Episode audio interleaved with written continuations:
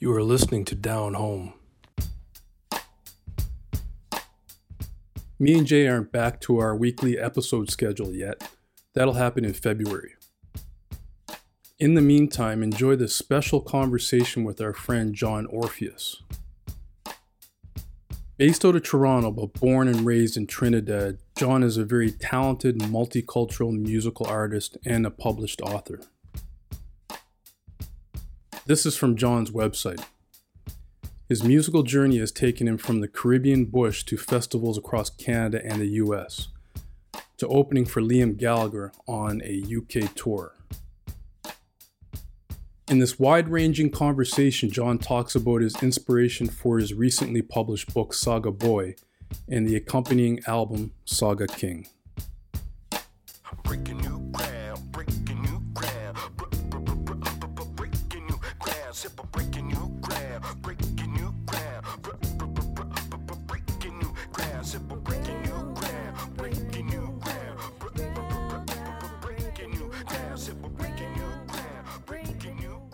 Welcome to Down Home, the Nova Scotian experience from two black men. I'm Derek Wise, and as always, we have Jay Jones. What's happening, soul people?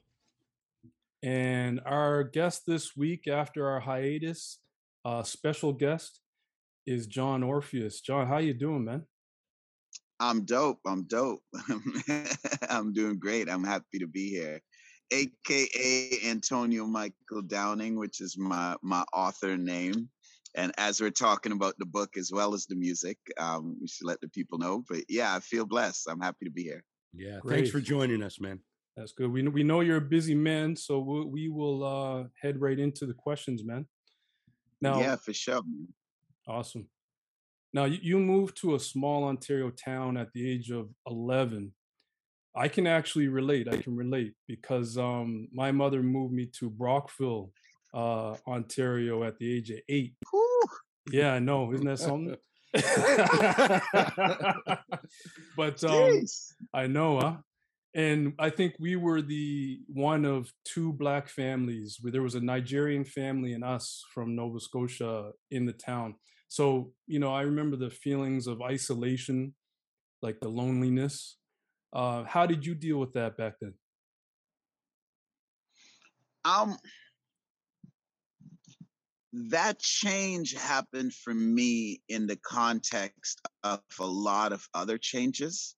And so for me, it was an earth shattering. If I were a comic book character, that would be my origin story, like the the the fundamental conflict at the heart of my existence. Mm. Um, so it wasn't just moving to the small town, which was huge, right. but basically I was living in Trinidad on a one road village in in in essentially a rainforest in the bush mm. and living with my grandmother living in this cultural context and this this very uh unique island post-colonial tropical existence multicultural existence. And then my grandma dies. She's gone. The country is gone. Hmm. All my family that I grew up around is gone. All my hmm. friends is gone. All the culture, even the way people spoke, they spoke English, was a very different um, form of English. It was hard for me to understand. And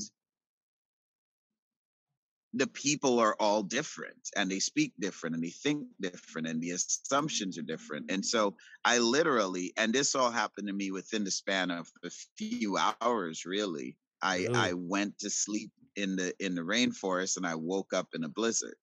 And it happened to be in a small town. And so the small townness of it to be, you know, when I look back on it, because there were so many earth-shattering changes, I wonder if if I'd moved to like Scarborough, for example, or a place with more black people, I came from a rural place and I went to another rural place. Right. I wonder if I'd gone to a really urban place, if that would have actually been more of a shock.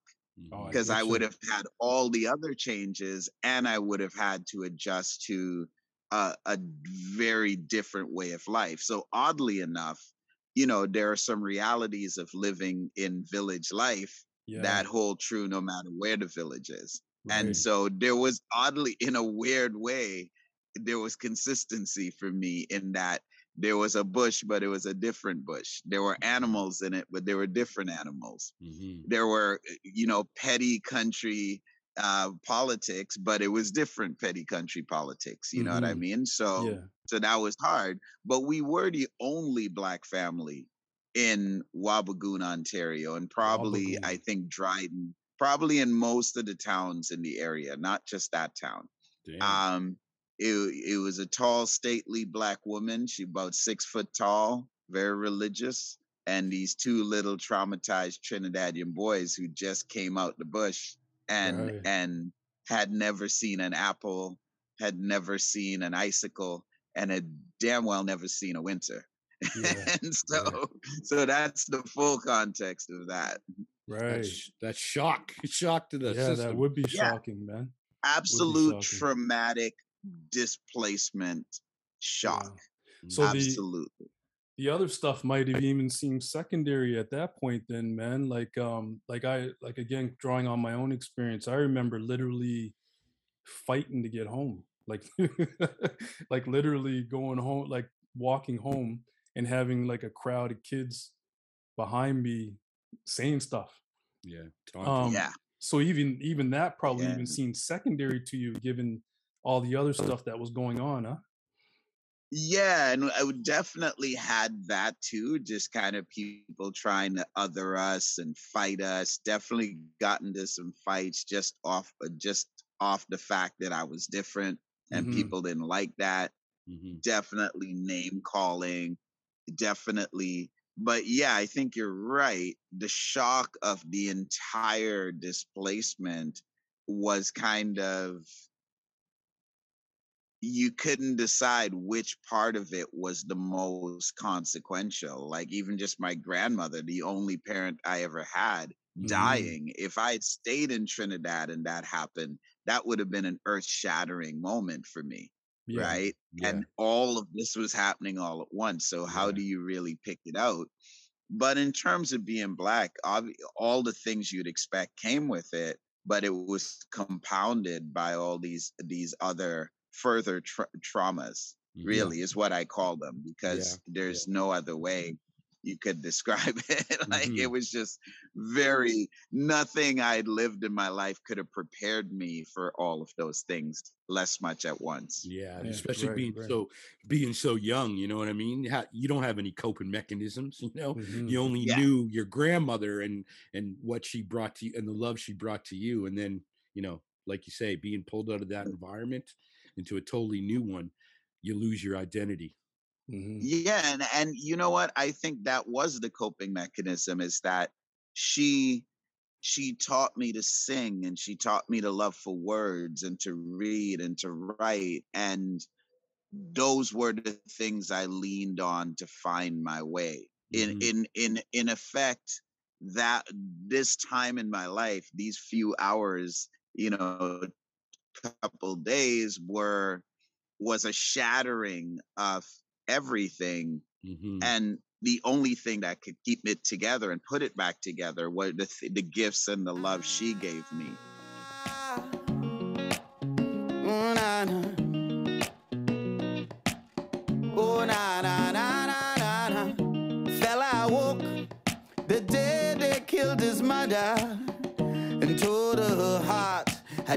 guided him like no other.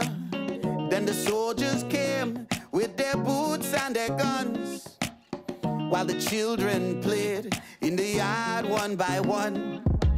They threw a body from a window, and the soul took flight. They broke fella's face, broke fella's arm, broke his heart with that sight. Mama, I'ma miss you. And your oceans of smiles, I will miss you and the sun's in your eyes. Mama, I'ma miss you. Like the rain missed the. Yeah, I will miss you until I see you again. That yeah, was my coping mechanism. Yeah. And I mean, and you know, as a kid, as a kid, you know, I, I would say sometimes it wasn't a bad time for it to happen because sometimes as kids we adjust quicker and we're more flexible. Like, for example, my brother who came with me and was three years older, and we had the exact same circumstance, mm-hmm. he had a much tougher time right. adjusting. Mm-hmm. Mm-hmm. And there are a lot of reasons for that, but I also think part of it is he was a uh, he was I was young enough to be able to leave a lot of Trinidad behind. Mm-hmm. Not all by any means.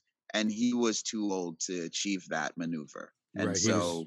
I think for him it it was it was much more difficult because crucial ages, right? They say from 11 to 13, 14, that's where you internalize your sense of self and mm-hmm. well-being and that's where you start you get an inner confidence and it solidifies in that moment yeah, um, and and it gets bonded to wherever you are when it happens and so mm-hmm. for me it hadn't happened yet and for him it had right. and so we were on either side of a very crucial developmental divide mm-hmm. and and yeah yeah it's a it's a fascinating thing but you know in one way you could say I, i've spent my whole life trying to reassemble the pieces that were shattered in that time mm-hmm. and and and how I've done that has made me the man I am.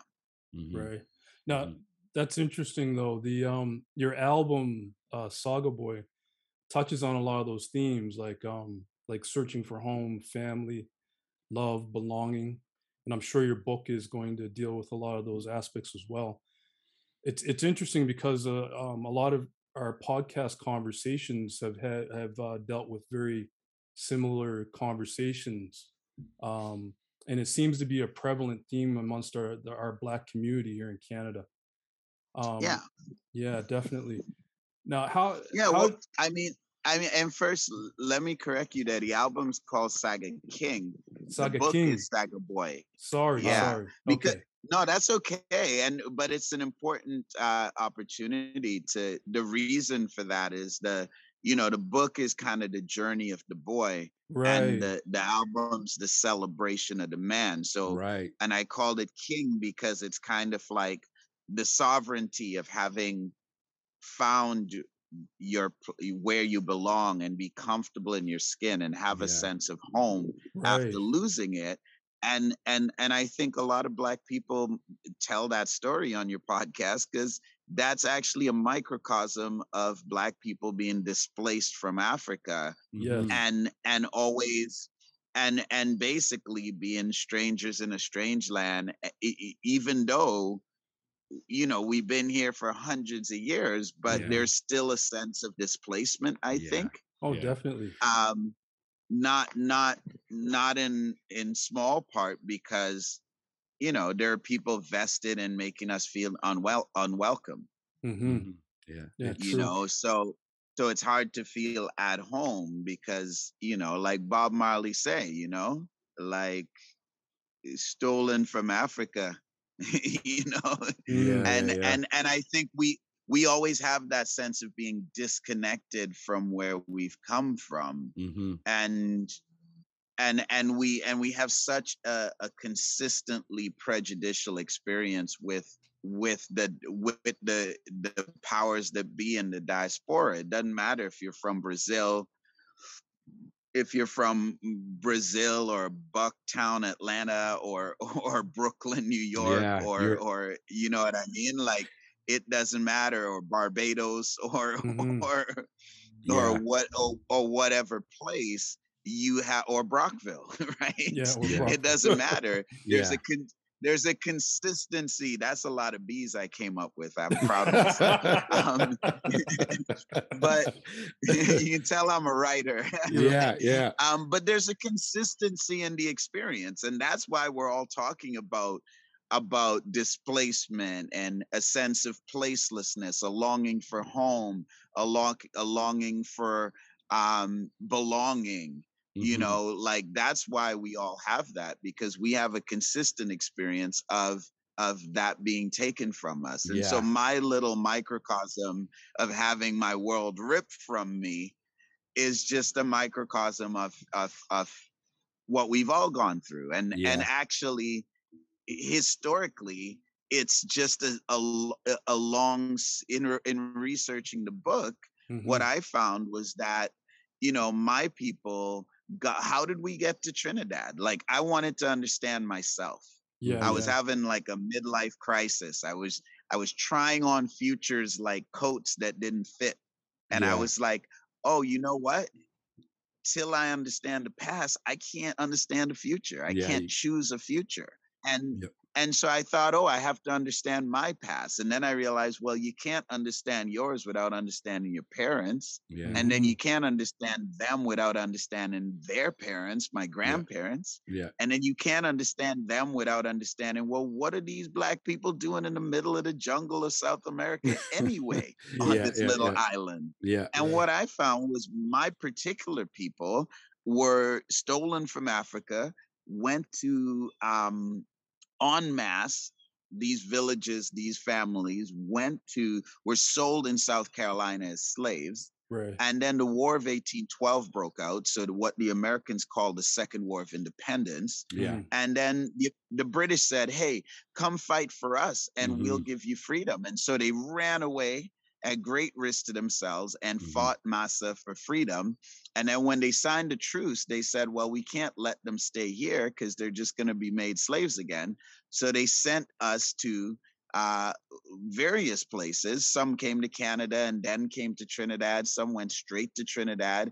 And they, you know, slavery hadn't been abolished in the British Empire yet. That happened in 1832. Mm-hmm. So what they did was they can't tell us apart. So they gave us the most inhospitable piece of land in the middle of the bush. And to this day, there's only one road in there and one road out to this day. And mm-hmm. they kind of abandoned us in the bush there.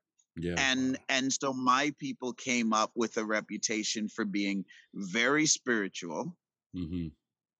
very resilient, and a little bit unhinged, a little crazy. Yeah. that's yeah. that's the reputation we had. And well.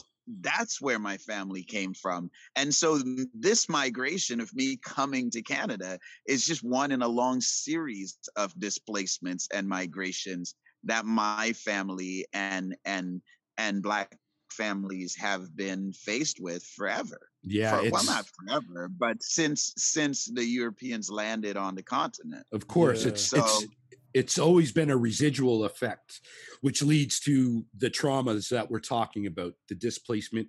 Not to, I'm, I'm basically going to say what you said, but the displacement leads to us becoming products of our environment of what we didn't have and what we didn't know you know yeah. so we have to sort of find our place like any black person any person of color we're always chosen differently and the, the identity is something we have to sort of find on our journey you know yeah. what i mean yeah the, journey yeah. the journey is long it doesn't it's, end uh, you know yeah it's interesting from a historical point though that that colonialism is the link for all black people in North America. And the that history that you just outlined is very similar to me and Jay's history of how we how our people ended up in Nova Scotia. Nova Scotia, it's yeah. very similar, yeah. very yeah. similar. And and the I'm... fact that um and the other fact that I found interesting what you said, they they chose basically um the people that were on the land in Nova Scotia before us were like poor um Irish immigrants and things like that, Irish mm-hmm. and Welsh immigrants. So they were given right. the, the really crappy farmland to begin with. And after like, you know, trying to farm the land for 50, 60 years, the Brits come along and say, Hey, well, don't worry. I know you're complaining about this. They, they, they sold, bought the land back and said, here, here you, here you go. Uh, black loyalists. Yeah. Here's the most uh, unhospitable land that uh, we can find yeah. in Nova Scotia. Yeah. yeah. It was all it was all rock. That's this, Preston, right? Yeah. Yeah. Yeah. The so, story yeah. has the story has a lot of similarities in it. It does. It does. Now now how every every um artist has a different way of channeling their their creative uh juices though.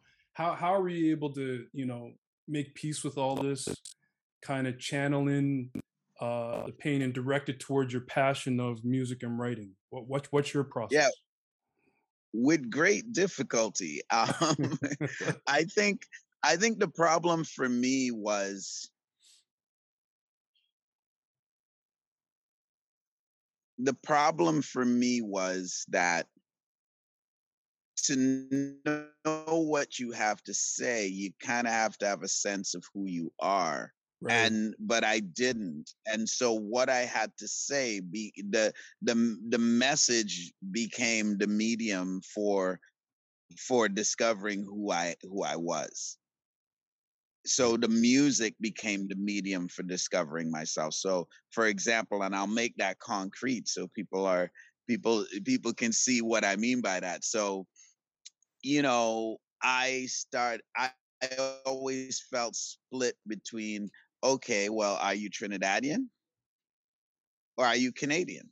Right. Mm-hmm and then and then i'm black and i came up being black and so i'm influenced by black culture but at the same time i'm living in these places where it's overwhelmingly white so i'm influenced by white culture and mm-hmm. in fact that started before i even left trinidad because i learned to read by reading the king james bible right mm-hmm. yeah and so so in that way the logic and context of the queen's english framed the very way I thought and spoke.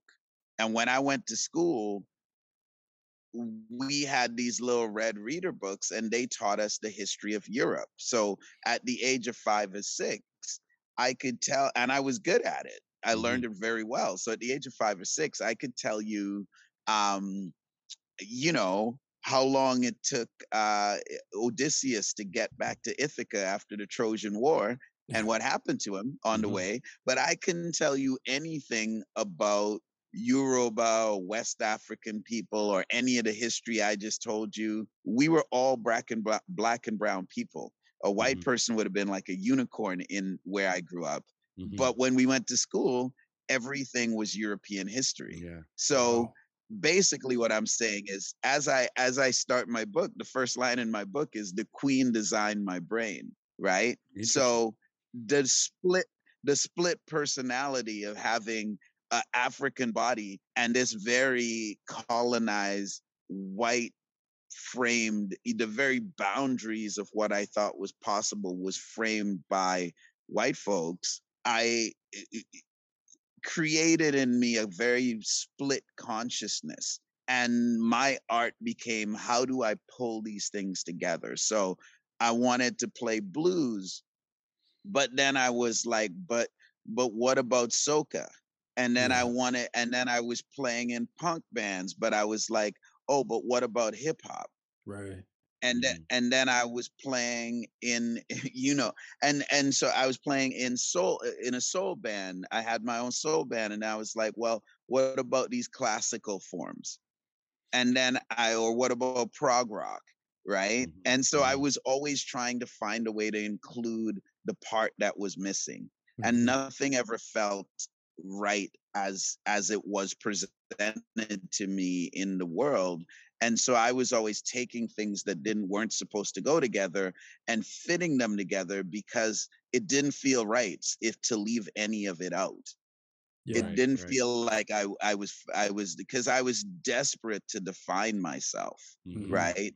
Through the music. And so it mm-hmm. was like, okay, well, we got this funk and it's bluesy. I want to rap on it. And mm-hmm. and and we got this punk and we're going to do some screamo and and I want to I want to talk some Trini on it. You know, yeah. like like that's what I was doing because yeah. I was just like because for me it wasn't oh I want to get famous. It wasn't I want to, I don't have, uh, you know, it was, yeah, the juvenile rock star dreams, but it was also, hey, man, this is the only place where I feel empowered to define myself yeah. for myself. Yeah. And so my process became, you know, how do the Beatles mesh with Mos Def? How do, you know, like like Danger Mouse made the album where he put the the Black album and Jay Z's Black album the and the Beatles album. White album together, yeah. and I was album. like, that was that was when I was like, yes, okay, this is where I'm hearing me now. Or I played in a band called the Hippie Mafia with some some guys from Manchester who were, you know, somewhere in the Happy Mondays. Um, oh yeah, these bands where, you, yeah, these bands where where you know, guys from the Happy Mondays moved to Toronto. He wanted to start a band. I ended up in the band. We ended up touring with like, you know, the Manchester Millionaire Boys Club, like Liam Gallagher and you know, kicking it with Mani from Stone Roses and stuff like Ooh. that. And and but I'm on the stage and I'm talking Gil Scott Heron and mm-hmm. I'm talking, you know, I'm talking dub poetry. And they gave me license to do that, but I needed to do that because I couldn't just be in a band that sounded like like a Manchester band. I love that music, but that wouldn't be fully me. And so I was always trying to bring whatever was missing into the mix. And that's mm-hmm. what I've always done. And then so I ended up with mashups and I ended right. up with like, you know, I did I did a record called John Orpheus is Dead. And that ended up being sort of equal parts pop, rock, and hip hop, mm-hmm. but not enough of any of those things. Like when mm-hmm. I was mm. a youth, they told me they told me I was too black to be listening to metal. And then when I got near the the black people, they told me that I wasn't black enough because I was right. listening to metal. And so I, yeah, and so I spent a lot of time going.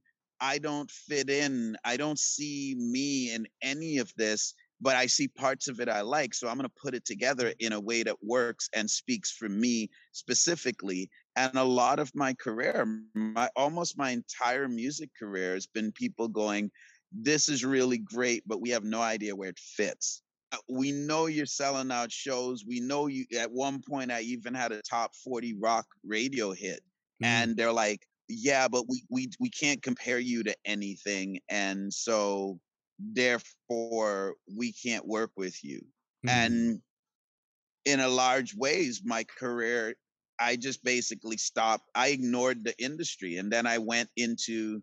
Then I started singing in Trini and and making music in in the soca dancehall Afrobeats realm mm-hmm. because I'd never done that, and mm-hmm. and again pushing the sound to express myself because we'll right. drop a dancehall tune, but it won't really be dancehall. Yeah, we'll yeah. drop a hip hop tune or a funk tune, but it won't, won't really, really, be, those things. And I, yeah and after a while i'm just like look it eh, eh, what's happened with the book is is people didn't understand the art and the book is about the artist and once they understand the artist they were all kind of like oh uh-huh. so we don't need to compare you to what's out there you're just an artist making your own statement and and a magical thing happened when that occurred which is they started taking me on my own terms, right. which is where I was the whole damn time. And right. so that's kind of the evolution of my process at a high level um and and the forces that were always driving me like i'm not that dude that looks around and goes oh this style is hot this summer let me make one of those mm. i'm always looking inside and going how can i pull together all the st- things i like and are relevant to today to express what's going on inside. Yeah, you have to and I think it. that's the key. Yeah, yeah.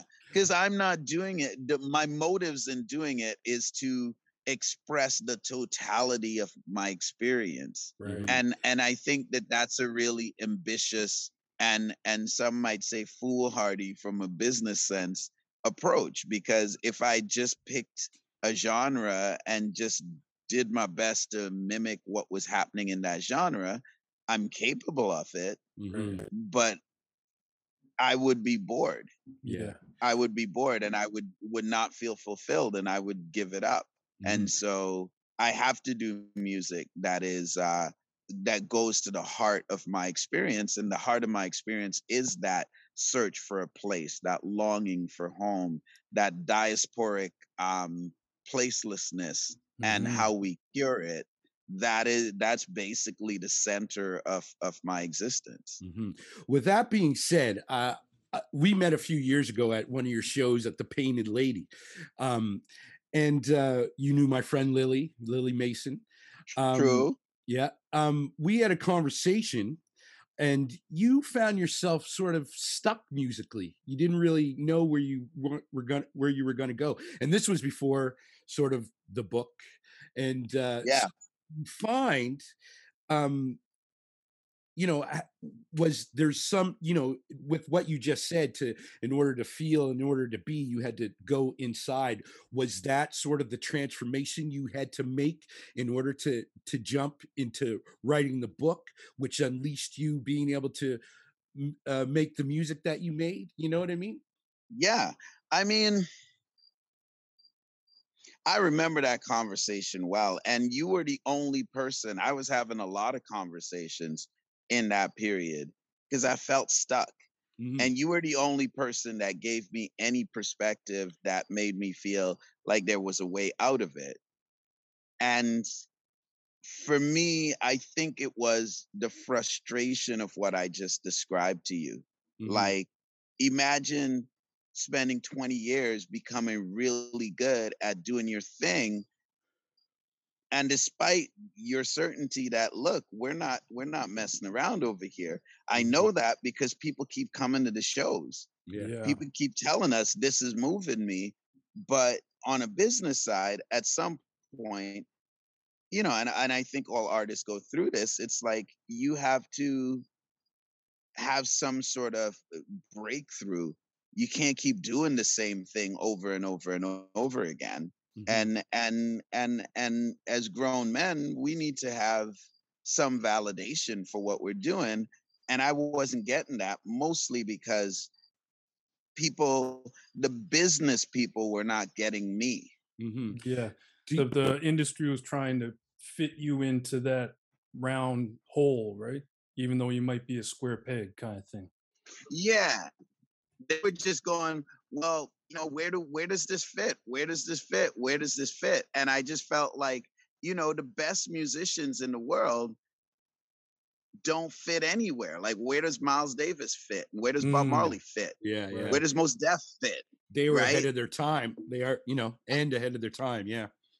Yeah, but I knew, and I knew that. And there was something about the way, and it's partly a Canadian thing, but it's partly just the way the industry has become, where unless we've seen it somewhere be successful, we don't, we, we can't sign on to help make it successful, mm-hmm. which is a catch 22 but that's a stupid thing because there's already a Bob Marley and a Mos Def and yeah. a and a you know so mm-hmm. and and those people didn't didn't become great artists because they were mimicking something some what someone else was doing they became great artists because they looked inside and expressed themselves and they innovated and right. so I knew they were wrong yeah but I didn't know how to break through right and you- and so and so I felt uh, a disconnection from the art. The business wore down my passion for the creativity. Yeah. And and to be honest, when I wrote the book, I didn't know if I was going to make more music. Mm-hmm. Right. Like to be honest, I was thinking about quitting for years. Mm-hmm. Oh. Oddly enough, while I was making some of the best music of my life, I was wow. like, the creativity was off the chains, but I was like, yo, this creativity is off the chains, but I'm not feeling any kind of progress. Yeah. And so I was exhausted. Mm-hmm. It's it's demoralizing and exhausting. And mm. and I think you know a lot of musicians go through that, even ones that are trying to do whatever is hot at the moment. Yeah. Um and and so I said, you know what? I'm going to write this book. Yeah. I dropped everything. I just said, I'm going to make this book happen. And when the book was done and it was getting ready to come out, I said, I had to do such a deep dive into myself that I realized, man, you got a lot of stuff you need to say yeah, that can yeah. only be said musically right now. Mm-hmm. And now the passion is rekindled. You look like me. I can see me in your eyes. Honestly. You're wild and free. You look cute when you smile. Little Trini boy, it was J'ouvert morn. Wake up with the sun and the word, it was born. And the rum and the mud and the oil on the skin. And we run through the night, through the ages of sin. And go back to the slaves and the chains. Like a who devils calling with name. Sucking on the vein, the rain spraying, the blood drain. And we were eating mangoes and we had a pair of goats. Grandma knew the angles. The Old Testament she'd quote. You look cute when you, you look cute when you and now the connection with the art becomes primary again as opposed to the frustration with the business yeah mm-hmm. i think it's a testament of uh, finding your voice and i think it's also a testament of making peace or even exploring those things that you do have to explore i know for me during the pandemic I, I love poetry. I love expressing myself through words as well. And I write constantly during the pandemic. I have millions of verses, literally, you know what I mean? But uh, it, it, it opened up the door to f- finding out who I am, finding what hurts me, what I feel. But, and, and I find it so empowering to, to, be able to find that voice and to hear that voice and to be able to say things along with that voice because it's a voice that's always been there. And um, I just want to know for you, do you think that led, was that bridging the gap from writing the book to your music? Like once you were able to sort of find that certain vulnerability, did it did it open up those doors for you again in order for you to come become from a boy to a king. You know what I mean?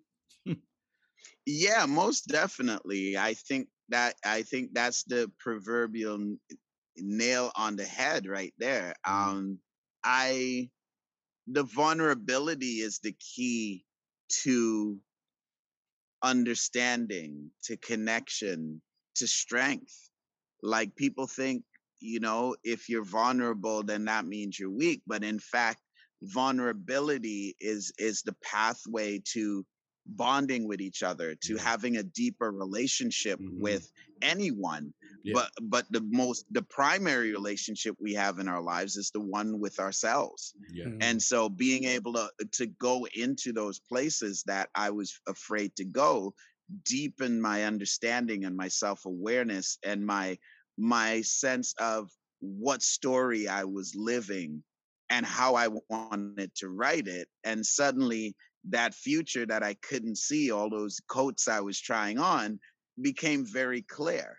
Mm-hmm. And once you have that clarity, now it's like very easy to see what needs to be said and and how it needs to be said and and yeah. that's where the album Saga King came from and that clarity that becomes your sense of place yeah that becomes your home. That becomes the healing of the displacement that happened at the beginning when I'm 11 and and that's been happening to black people all along. Mm-hmm. The healing comes from the clarity to see things as they are, the courage to you know again accept what you can and change what you eh, eh, eh, accept what you can't change and change what you can yeah. and then the and and then the compassion to do it with with to lead with our heart in that journey mm-hmm. which i think is is is is something that's often missing and these are the things that i got from being vulnerable and from going inside and and those were the rewards of it and i felt i came back very rooted very grounded very um very clear yeah. very mm. strong less weight very much like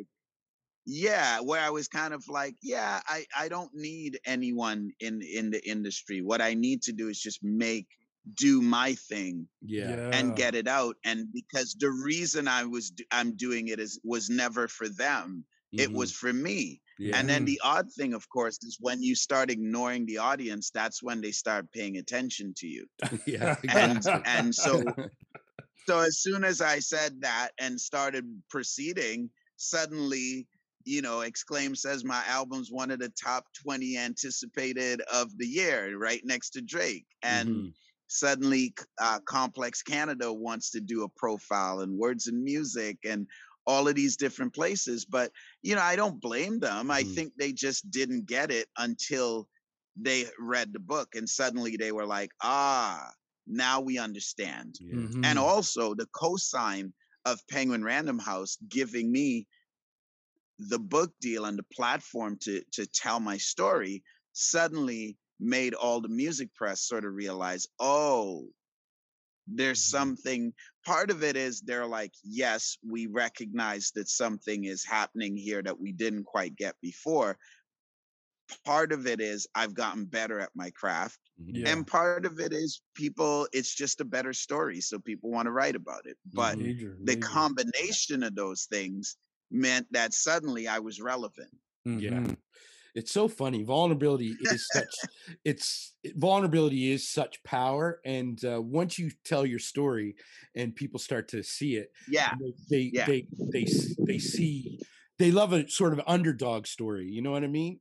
In the yeah. sense yeah. Of, and and the understory, underdog story itself is actually you becoming yourself. Yeah. you know, it's it, it really has nothing to do with. Of course, there are circumstances that make you who you are, but those circumstances, being able to work through them and fight through them, the understo- underdog story, the throne that you want to sit on, is you. You sitting down yeah, yeah you know? Yeah. And um, maturity maturity isn't becoming someone new it's being accepting the person you always that were yeah, that is were. the throne yeah, yeah those are the things they will praise you for one day. Mm-hmm. and so be radically you. Mm-hmm. strong words. But whatever it is that makes you you and defines you what what however it is don't don't don't allow anyone to take that from you because in fact that is the great gift that that you have to offer. Yeah. And so be radically you yeah. because the only thing any of us have to offer is who we are that's true. true. and whatever you resist will persist anyway so you can't yeah. hide right yeah awesome thank hey. you very much john that was awesome man Mm, snap great. clap. yeah, thank you guys for having me, man. Yeah. I appreciate y'all. I feel yeah, like man. it's so uplifting to see brothers uh coming together to try to enlighten and build self-awareness and build connection. I feel like uh you guys are inspiring to me. Um I'm proud of what you're doing and if I can help in any way, um like consider me i'd be honored if y'all consider me an ally to the cause oh for sure that's man. awesome thank you Thank very you. much man we really appreciate that definitely well, john uh, it's been a pleasure for you to share uh, song share your soul uh, share what you've been up to share your wisdom your history and giving us a little bit of a history lesson as well. Um, I think we all learn from each other when we share with each other. The best moments are the moments that are shared, um, you know, and we have a little bit of history like that. Derek and I go way back, and now we're sharing this moment right now. Um, mm-hmm. so, everybody, uh, you know, this guy's out there, he's singing and uh, he's he's he's writing, and uh, you can check out his book, Saga Boy. Um, and uh, also his accompanying album called Saga King. So um, we just want to thank you for being on Down Home and, and sharing what you have to share with the world. It's yeah. important. So keep up the good work, man. yeah, thank right. you. Blessings, brothers. Derek J, my pleasure. Breaking new ground, breaking new ground, breaking new ground, breaking new ground, breaking you have been listening to Down Home. Subscribe wherever you listen to podcasts.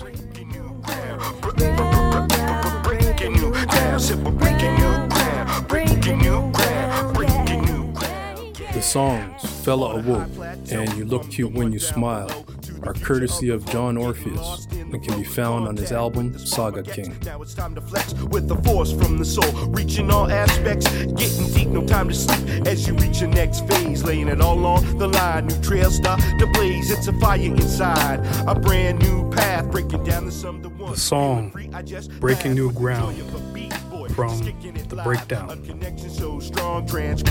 Vibe like magic prescribed. Only perfect blend, like a diamond in the rough,